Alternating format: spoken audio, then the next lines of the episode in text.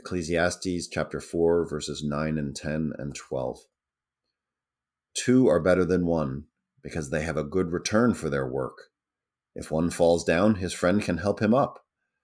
But pity the man who falls and has no one to help him up. A cord of three strands is not quickly broken.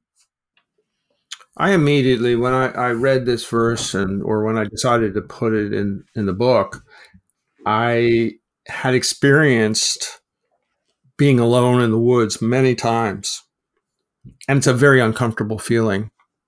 I remember being in the woods in central Pennsylvania, uh, walking towards a ridge through a, a fairly deep um, forest, and it was noiseless. So every noise you heard was a bear about to jump out at you, or you know some you know crazy person with an axe, you know, coming after you. I mean, you, your imagination starts going wild. You're always looking behind to make sure that you're alone. Uh, but there's another side to being alone, and that is when you have a companion, as this verse says, and something goes wrong, you have another set of eyes and another uh, mind, another talent there uh, to maybe guide you out of the trouble. And so I wrote uh, actually about this. Uh, while I have often hiked in the woods and the mountains alone, I am aware of potential hazards that if I lose my attention to the way ahead, I might land in a heap of trouble. Thus, I am aware of the advantages of asking a companion to join me on, on a trek. If I fall while alone, who, uh, who will be there to help me, or if I'm alone? or if I become lost, who will find my way? Uh, who? How will I find my way back to the right path? And so I'm just quoting Solomon. The wisdom is two are better than one, truly.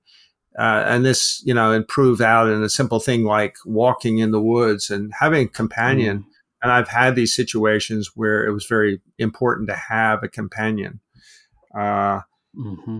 It's uh, it's it's just a, an application that uh, kind of configures with my own life and what uh, the wisdom of Solomon 2,000 years was saying ago, was saying.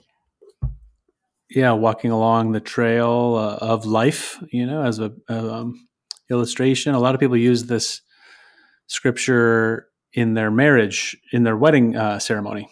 There was a relatively briefly lived tradition where where people would use this verse during the wedding and they would tie a strand together as a way of symbolizing that not only are there are their two lives being tied together, two are better than one, but that third strand is God in the marriage. I, I like that tradition. I think it's really cool in this acknowledgement of needing God in your marriage. The only thing I don't like about it is the the metaphor breaks down a little bit because it, it almost has God as an equal partner. You know, you've got three strands around the same size, you're tying them together. And I would usually just tell the couples my hesitation with it if they asked me if we should do it in the ceremony. I said, This is great. This is very important to think of God as that third party in your marriage. But don't for a second think it's, you know, you and and your spouse and Jesus as three equal partners. He is the God of the universe. He's the God of your marriage. He's he's your leader. He's your guide. You both humbly bow down to him.